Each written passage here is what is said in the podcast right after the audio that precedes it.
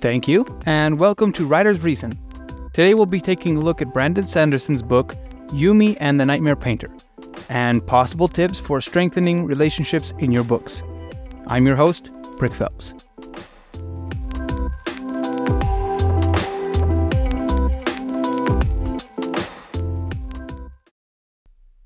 Okay, guys, I've got to tell you, I'm excited for this one. Now, I know this book, along with the other secret books Brandon Sanderson wrote, have come under criticism. Some people don't like them, others love them, but that's the way with nearly every book, especially the best ones. I will unashamedly say I loved this book. It's probably one of my favorites. But some people may chalk that up to my particular tastes in books, and by particular taste, it may mean a possible lack of one. I tend to like a lot of books, but some I don't. Take Dune, for example, or Charles Dickens, Wheel of Time. Each one is very different from each other, but all of them have been highly recommended by friends and family. Yet I didn't like them. Some I probably didn't give enough of a chance, and some I plan to try again, but all of them have bookmarks only part of the way through where I slipped away. But that doesn't make any of them bad. In fact, each of those is among some of the best known and well loved stories and authors. To me, it's not so much the author at fault here as it is the reader. Sometimes we just don't get it. Sometimes we aren't in the mood.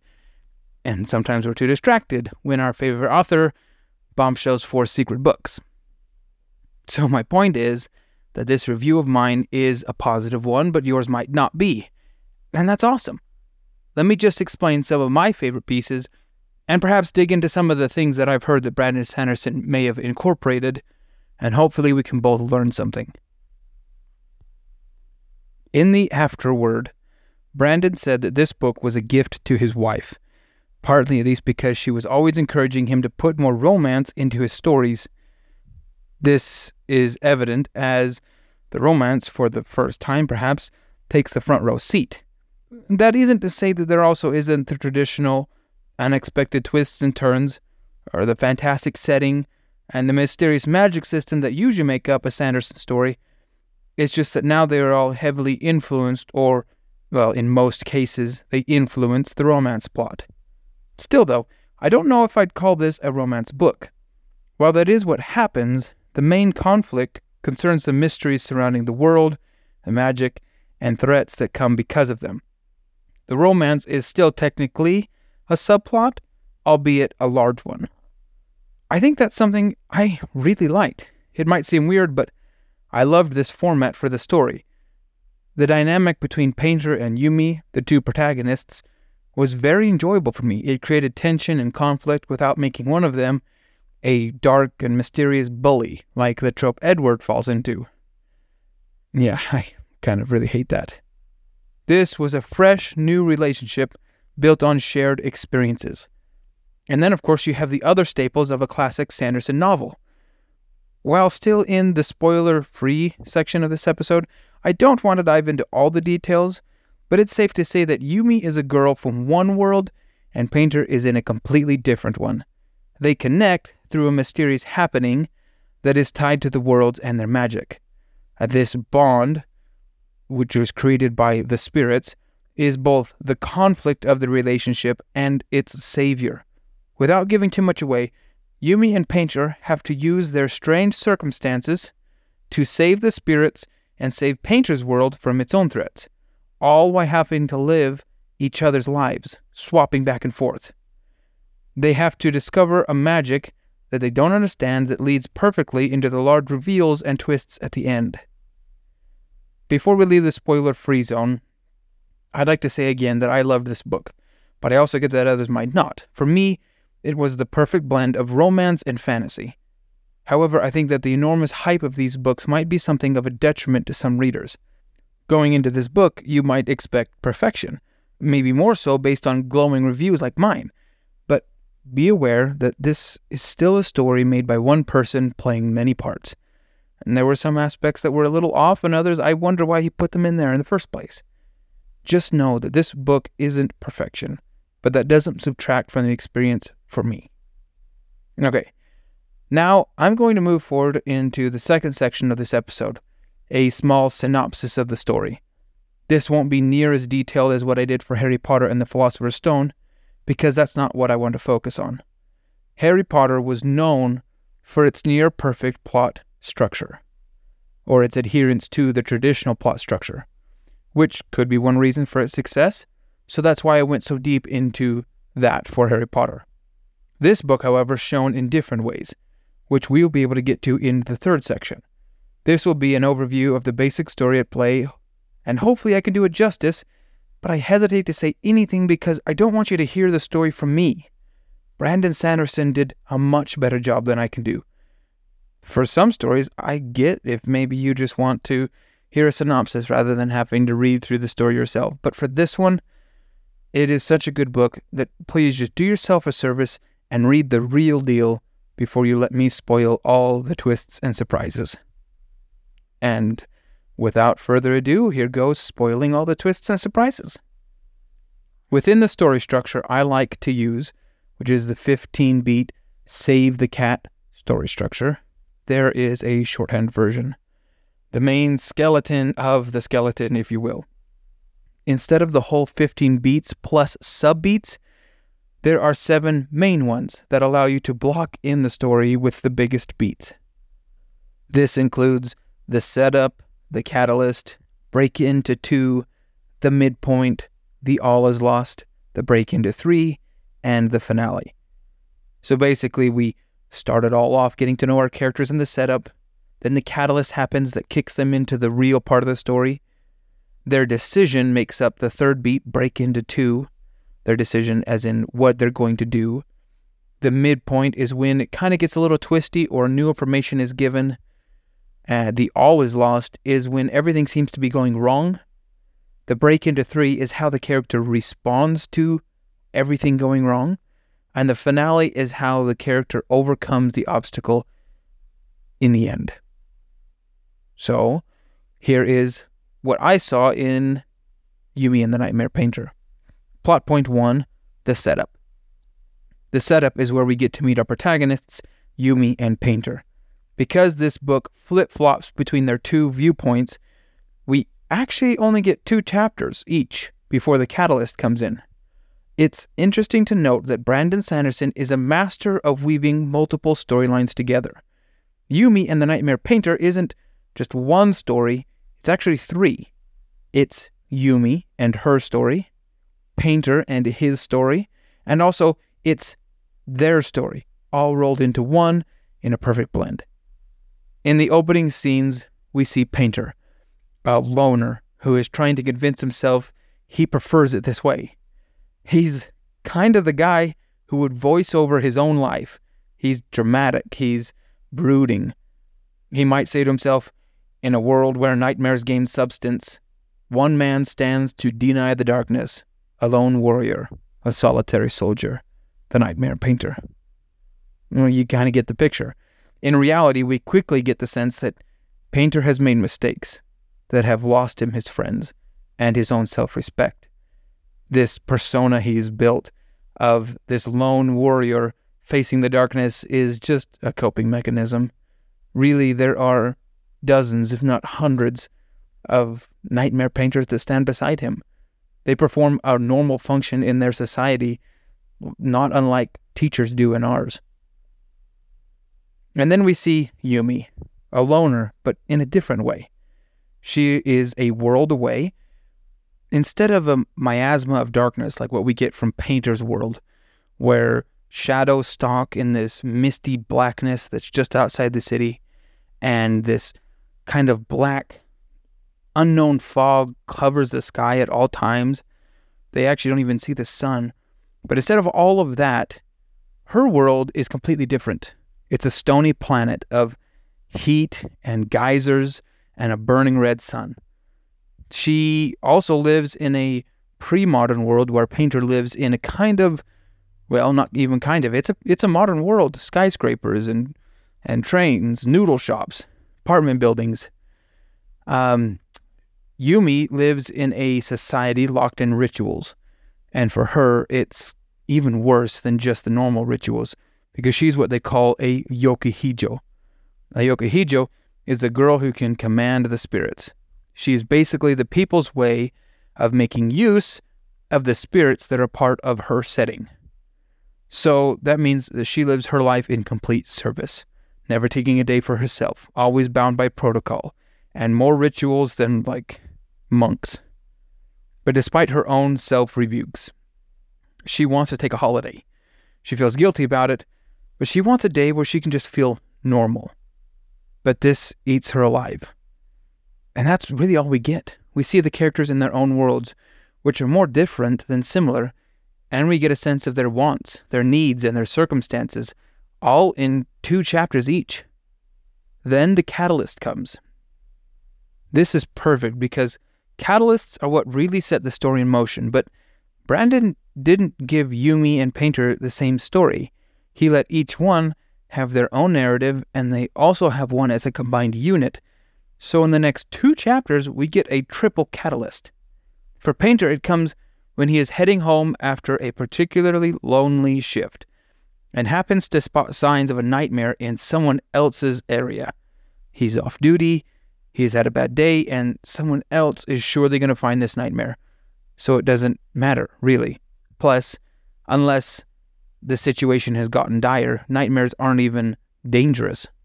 They just are in the process of getting stronger, and nightmare painters stand in the way of them eventually becoming dangerous. So, really, he can just go home if he wants. But deep down, Painter is a good guy. So he follows it and discovers something horrible. Now, Painter is of the profession of the Nightmare Painters, like I said. His real name is Nikaro, but he goes by Painter to all who aren't painters themselves. In Nikaro's world, there is no sun, the only light being artificial. There is only the shroud, which is a dark black mist that blankets anywhere people haven't established these artificial lights called hion lines, which are like fantasy versions of power lines. But from that darkness crawls nightmares, actual nightmarish creatures given form by the fear of people. Painters prowl at all hours searching for signs of these nightmares in order to neutralize them. That is where painting comes in, because nightmares are shaped by people's perceptions, such as fear filled dreams. They can also be forced into shapes by painters who will them to be so. Seeing these telltale signs, Painter could have just left the nightmare to another painter whose area this was, but instead decided to do the right thing and track it down, off shift and unpaid.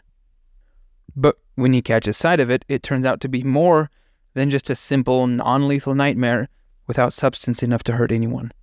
This one has been feeding long enough to become mostly stable, a threat more dangerous than a serial killer. After chasing it off, which is only a temporary solution, he inexplicably is so exhausted he can only stumble home and collapse on the ground. Meanwhile, over on Yumi's world, she goes through her 80 some odd rituals to start her usual day before inviting the spirits with a dazzling performance of rock stacking. In her world, the spirits can be asked to become useful things like farm equipment or lights, but they have to first be attracted by a yoki-hijo who stacks rocks in a very elaborate way. The typical summoning may produce 10 or so spirits on a good run, but on this particular day, Yumi gives everything, wanting to perhaps bargain for a day off with a good performance. And she manages to summon 37, a record number. But that isn't her catalyst. That night, while she is dealing with the exhaustion of her performance, a spirit that she can't see, which is unlike the others, begs her help, saying that the spirits are trapped in pain. When Yumi agrees to help, everything goes black. When she wakes up, Painter is there in her world and apparently wearing her body. Both these stories have their own catalyst. Painter seeing the dangerous nightmare and Yumi being contacted by the spirits for help. But the third story, their story, has its own catalyst, and that's when Painter and Yumi began swapping bodies. When Painter wakes up in Yumi's world, He can see Yumi and she can see him as him, but no one else there sees Yumi and everyone sees Painter as Yumi. But their days are shortened by unnatural exhaustion, and when they sleep, Yumi wakes up on Painter's world. This time, Painter is the ghost, and Yumi is the physical one. But unexpectedly, when Yumi talks to someone, it turns out they see her as her, which is explained later. This difficult dynamic is the basis for their strained relationship that slowly develops out of uncomfortable and stressful shared experiences. They can't even move more than 10 feet apart, and that makes things like showering or bathing, which is a very important ritual on Yumi's planet, quite awkward. Then we come to the break into two. This beat comes after a debate period where each is trying to accept what is happening. When they finally realize they must be trapped in these circumstances by the spirits of Yumi's world, they decide to try to figure it all out. These decisions are what make up the break into two. It's their initial plan. For the spirits, they aren't sure what they're supposed to do, but they begin experimenting, trying to contact the spirits again to ask their direction. In Painter's world, they try to warn others of the existence of the half stable nightmare, and all the while their relationship begins to develop around their needed courses of action. Contacting a spirit would be easy for Yumi, Painter, who has never stacked rocks, and when warning the foreman of the nightmare doesn't end well, it's up to Yumi instead of Painter to prepare somehow to find it. This dynamic of teaching each other what it's like to live their life breeds conflict and eventual closeness for the two protagonists. Then we get to the midpoint. And at the midpoint, things get all shook up, which is expected, but in the same way you might expect getting Christmas presents. You still don't know what's inside until you get there. For Painter's story, we see Yumi being adopted into his old friend group, the same one that abandoned him, or so he says. He feels envious and ashamed all the same time, and we can see that this is obviously tied to the mistakes he's made in the past. Back in Yumi's world, Painter takes a roundabout way of trying to secure more freedoms for Yumi amid the stranglehold of her former life. They stumble into lies that knock Yumi down as she learns she technically didn't have to push herself so hard to please the spirits that not all of those rituals were needed and that taking a day off would have been okay. But this same stumbling also prompts the kingdom Yumi is a part of to send a new machine that can stack rocks. It threatens Yumi's way of life and prompts her to question everything about her lifestyle. Both of these turning points also pushes the relationship along as each protagonist takes hold of the life they now are a part of and puts their own mark on it. It's frustrating and difficult for both of them.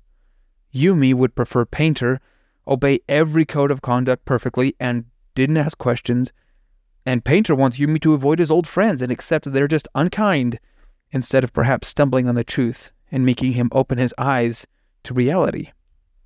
This uncomfortable growth period sets us up for our next beat the all is lost. At this point, all three stories the nightmares, the spirits, and the relationship are all one interconnected story. The plot points blend, and the story owners are all the same Yumi and Painter. Here are some of the things that make up this low point of the book. It's a bit of a longer process, and a lot of these things come at different times, but this kind of shows how some of the best all is lost are more of a process rather than one singular event. It's kind of like one event after another. When Yumi spends more time with Painter's friends, she winds up learning the truth that he lied to them, all of them. He had promised them a position in this elite corps of the painter's profession, one that they could be in simply by being friends with him. Painter, or rather in this group, Nikaro, had believed he was going to get accepted based on his skill. when he wasn't, he couldn't find it in him to let them down. So what he did was he actually lied to them, telling them he had gotten in. And instead of breaking the news to them, he hid it from them for a year, keeping their hopes up, not wanting to hurt them more, but eventually doing just that. But of course, they found out. This realization might not technically be part of the all is lost, but it's a low moment just like before, like the dying embers just before the fire gets doused.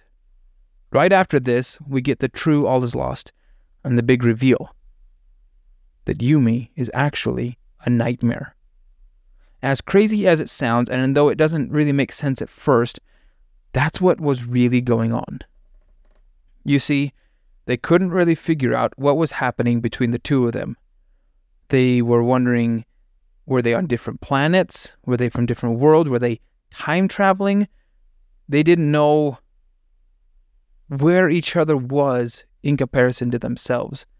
They had tried and tested a lot of these questions, but they had never expected this one.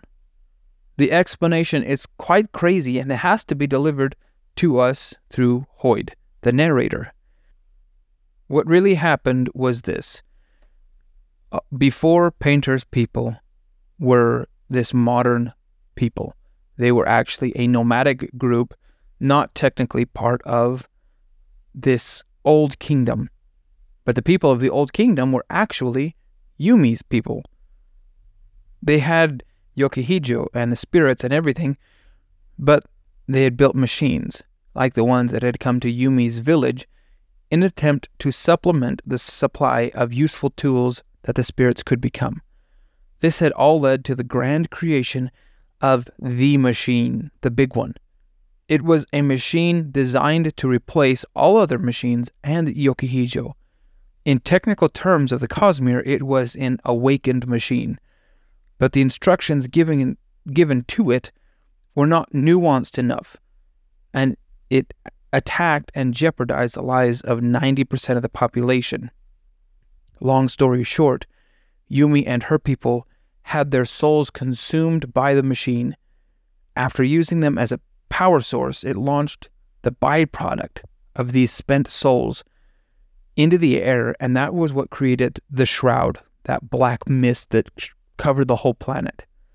This obliterated everyone caught by the machine except for those who were invested and a handful of other people who were nomadic people on the outskirts of civilization.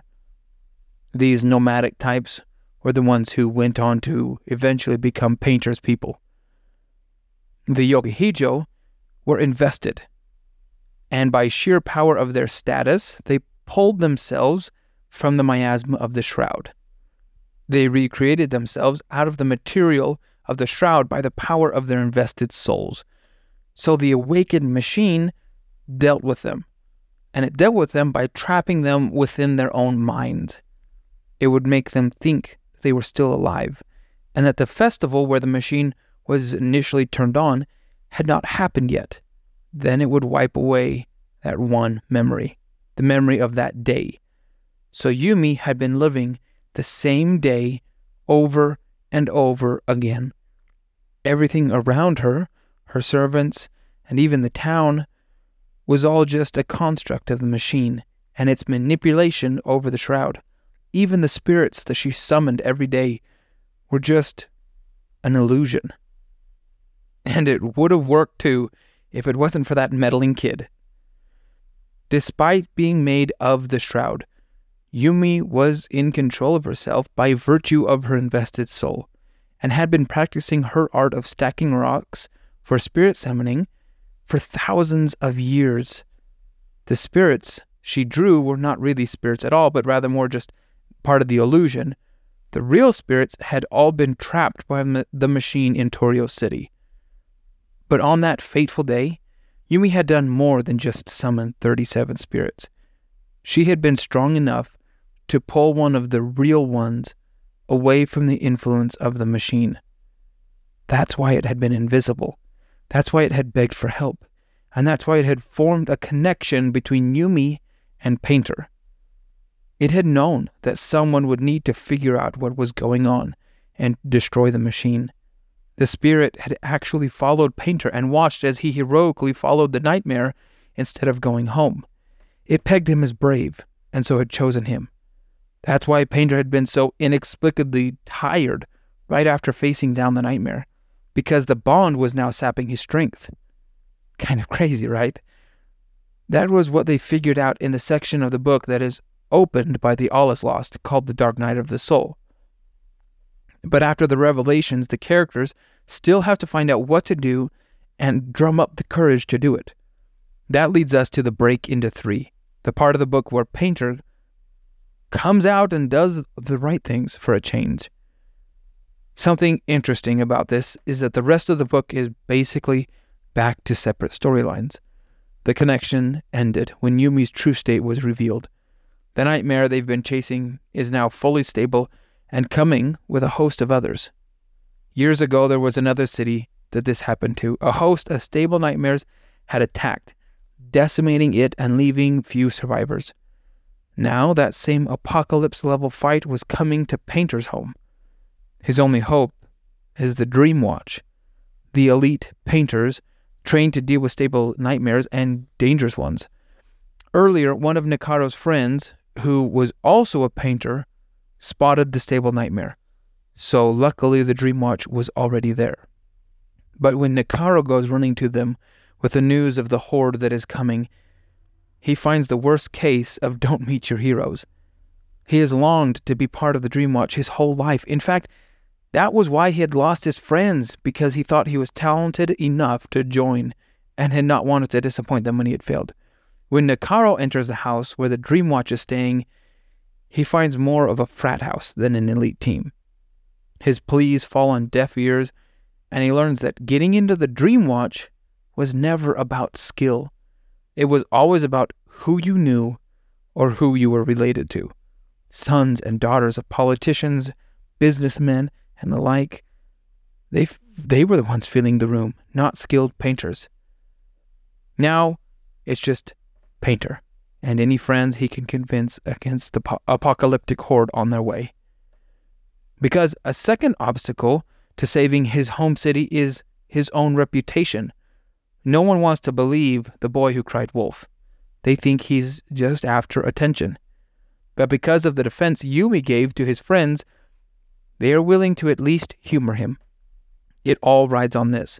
His fellow painters put their own reputations on the line to gather other painters and wait at the specified location. And they wait. And they wait. If the nightmares don't come, it will all be over for Painter's chance with his friends again. Meanwhile, Yumi wakes up in her own body in her own world, living the same day over again. She doesn't remember Painter. The machine erased that. But because it was such a large thing to forget, she senses something is wrong. Then, through a message left by Painter, she breaks through the machine's influence and remembers everything. She rushes, looking for the machine so she can destroy it. You see, at this point, she still thinks the machine the spirits want her to, destroy is the small one brought to the village. But she quickly learns that she is wrong. The true machine is in Torio, the big capital city. So she leaves. Quick as she can, she fights through nightmares and uses smart tactics to get to Torio. She sees the large, awakened machine stacking hundreds of stones at once with thousands of spirits surrounding it. Then, knowing there is no other alternative because she can't get to the machine because of its protections, she begins stacking rocks. If she can stack better than the machine with a thousand arms, she can pull spirits away from the machine. If she can pull all the spirits away from the machine, it won't have anything to power it. If the machine shuts down, the shroud disappears. And if the shroud disappears, so does Yumi. Over with Painter, the nightmares come. A hundred of them pour out of the shroud and find a ring of thirty painters in a circle waiting for them. It's the battle of a lifetime, and Nikaro is at its head. But as the nightmares are slowly changed, something horrible happens. The nightmares start changing back. Usually, when they are turned into something harmless, they disappear. But these ones are just changing back into nightmares until Painter realizes what's happening. He sees something he recognizes in one of them. They are the villagers from Yumi's village. With this knowledge, he begins to paint. He paints the people he saw in the village, and this time they stay changed. As the battle is won, everyone cheers, except Painter. The remnants of the bond he shared with Yumi lets him know something is wrong. And it's not that Yumi is failing, it's actually the opposite. She is succeeding. With stacks of stone in a dizzying array, she has outstacked the machine built specifically for this job. And as the machine fades, so does Yumi. And it crushes Painter. Her final words are that sometimes things just have to end this way. Like a TV show Yumi and Painter watched in his world, it ended sad, which disappointed her, but Painter had said that some things just had to end that way. And then the book ends. I know, right? It's so horrible. I was devastated. I had something to do right after I finished that, so I didn't read the epilogue. So I stewed in literal sadness for most of the day before coming back to finish the last couple pages. Stupid Brandon. The epilogue was actually just the last chapter. We know this because there was a second epilogue and because the first epilogue took place right after the words of the ending. Yumi had always lived her life knowing she was devoting it completely to the service of others, nothing for herself. But her time in Painter's world showed her that she wanted things. She wanted to live a little for herself, and that that was okay. As she is fading, she says as much to Painter, who begs her to stay. She realizes it that she wants it as much as he does, and through sheer force of her invested, perfect soul, she pulls herself from the fading shroud to embrace Painter. And they go on to live happily ever after. The end for real this time. Phew. Now, moving on, I want the last section of this podcast to dive into some of my favorite aspects of the book and how they might be implemented into another story. For me, this relationship felt full of tension, back and forth, a good kind of conflict. And I was rooting the whole time, yet desperately wondering how it was all going to work out. How were Painter and Yumi going to end up together if they were on different worlds? There was a hion bus to the star that seemed like it was Brandon's answer, specifically to this question, but when they arrived, it wasn't the right planet at all. This tension built along with my desire for them to be together, right up until the meanest ending I have ever read. With the in world TV drama Seasons of Regret to play as foreshadowing, Sanderson took our expectations of a happy, united ending and chopped them all up, spat on them, and served it cold. I was devastated. I get that some stories end sad, but I didn't want it to be this one. But you can see how he knew what we were expecting and he played that against us to pull at our emotions. Then there was that last chapter labeled the epilogue. And like I said, to add to the heart crushing despair, I didn't read on from the last chapter to the epilogue. I waited a good while, soaking it all in, feeling hurt. So you can imagine my joy when I finally read the true ending, the happy ending. I love how Brandon knew what I was thinking. He knew my expectations and then used those against me. He knew we would assume that the two very different places could never be the same, just affected in different ways by the shroud. I think he does this so well because he really is the master of controlling his promises. He has always taught his method as understanding what promises you're making to the readers, making progress along those promises, and delivering a soul pounding payoff for it sometimes breaking those promises in just the right way. I know it's a different story, and I'm going back to Harry Potter, but we just watched the last movies of the series. And it's in the big battle for Hogwarts at the end. And there's a lot to say that's really good for that fight scene, but it's soul crushing to watch so many of your favorite characters die, like Lupin and Fred and all of these people, even down to like one of the Patil sisters and Lavender. All of these characters that you've known throughout the series, it's soul crushing to watch them die.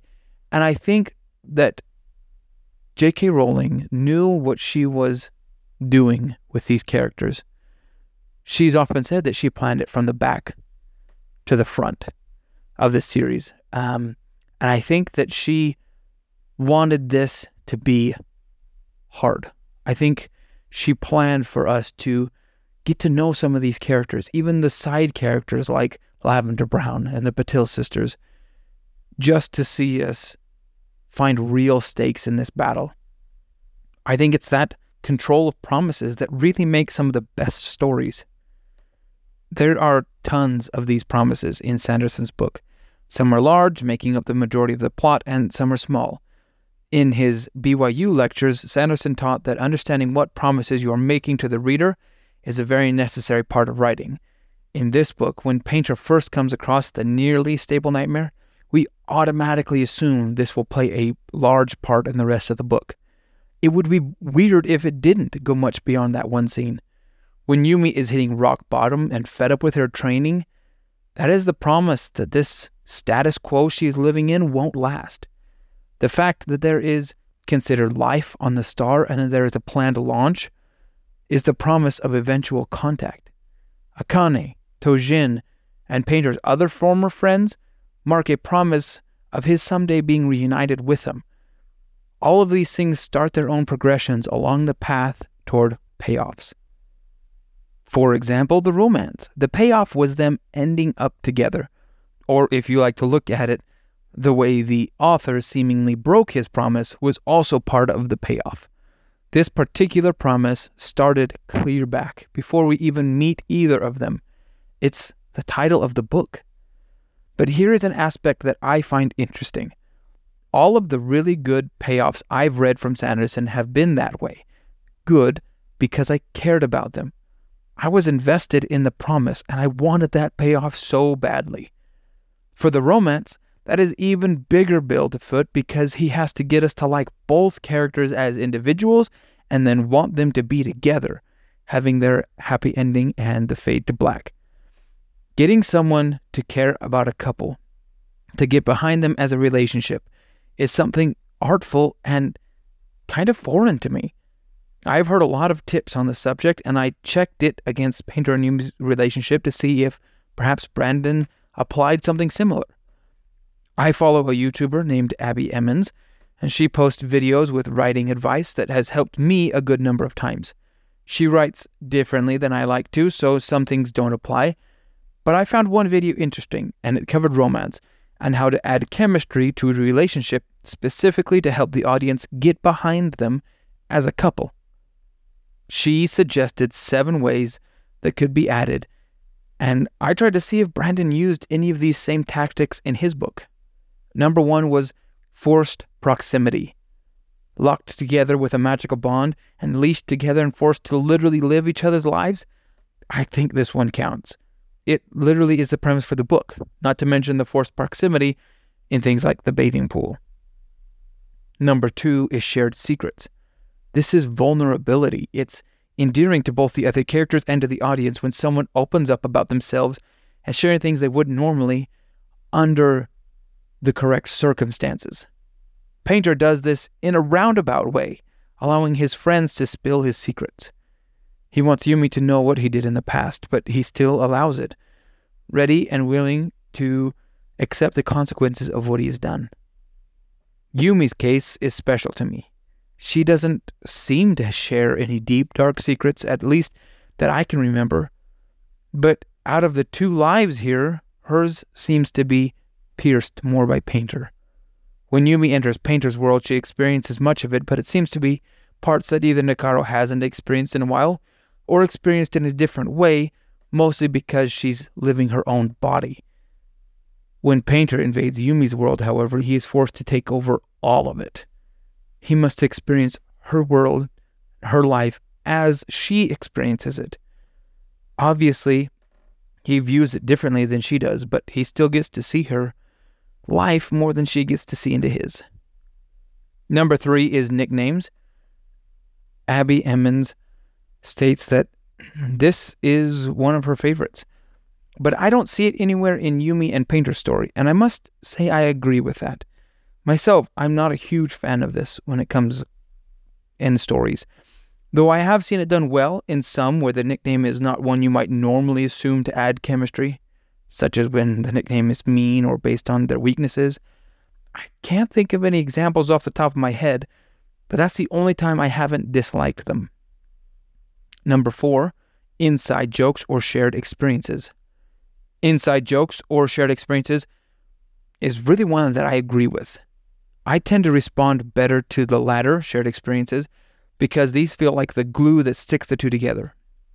For example, not a love story, but facing down the troll in the girls' bathroom was the shared experiences that glued Harry, Ron, and Hermione together, despite differences. And it felt real. Abby recommends shared experiences that, if possible, only happen to the couple, and something that is just theirs. For Yumi and Painter, the link they share is one, and an even more powerful one, I believe, is their time in the cold spring. For both of them, it feels like they are forced into the situation. Neither enjoys it very much, but together they weather through it. There are others, but I believe the story specifically targets this shared experience as the one that binds them together emotionally. Number five, heightened emotional perception. This is when the characters are very aware of how the other feels. Even when others don't understand or can't read them, the other character can. For Yumi and Painter, we can see this best in the Carnival chapter. Their emotional perceptions skyrocket as they share very intimate feelings and moments without having to vocalize them. Number six is protectiveness. In the next scene alone after the carnival, Painter comes out with protective instincts, putting his fragile spiritual self between night between the stable nightmare and Yumi. This shows obvious physical protection, but an even better example, in my opinion, is when Yumi protects Painter's reputation and defends him to his former friends. Showing one character sticking up for the other is good, in my opinion. Number seven, constant reminders of each other living in each other's bodies kind of puts a hamper on this one, but I've seen in other Brandon Sanderson books that he uses this technique quite often. One of the ones that I can remember the most is from Skyward, where Spensa can't help but remember or think about Jorgen, even when she doesn't want to. These were just seven of many tips that you could use to implement and introduce chemistry into a romantic relationship. These were all from Abby Emmons. But if I had to add one of my own, it would be acts of kindness. For me, when a couple goes through hard times together and one or the other is both very kind and reaches out and helps the other character, this is when I feel that they really connect. Well, there you have it, guys. It was a long one, but thanks for sticking it out. It really was a blast reading this book and preparing this podcast episode. It's been over a month now that I finished this book, and I still just love it. It's literally still my favorite book. And so I hope that you guys took the time to read it, and I hope you enjoyed it as much as I did. But even if you don't, I hope that you were able to take something away from this podcast episode. Thank you very much. This has been Writer's Reason. Thanks for listening.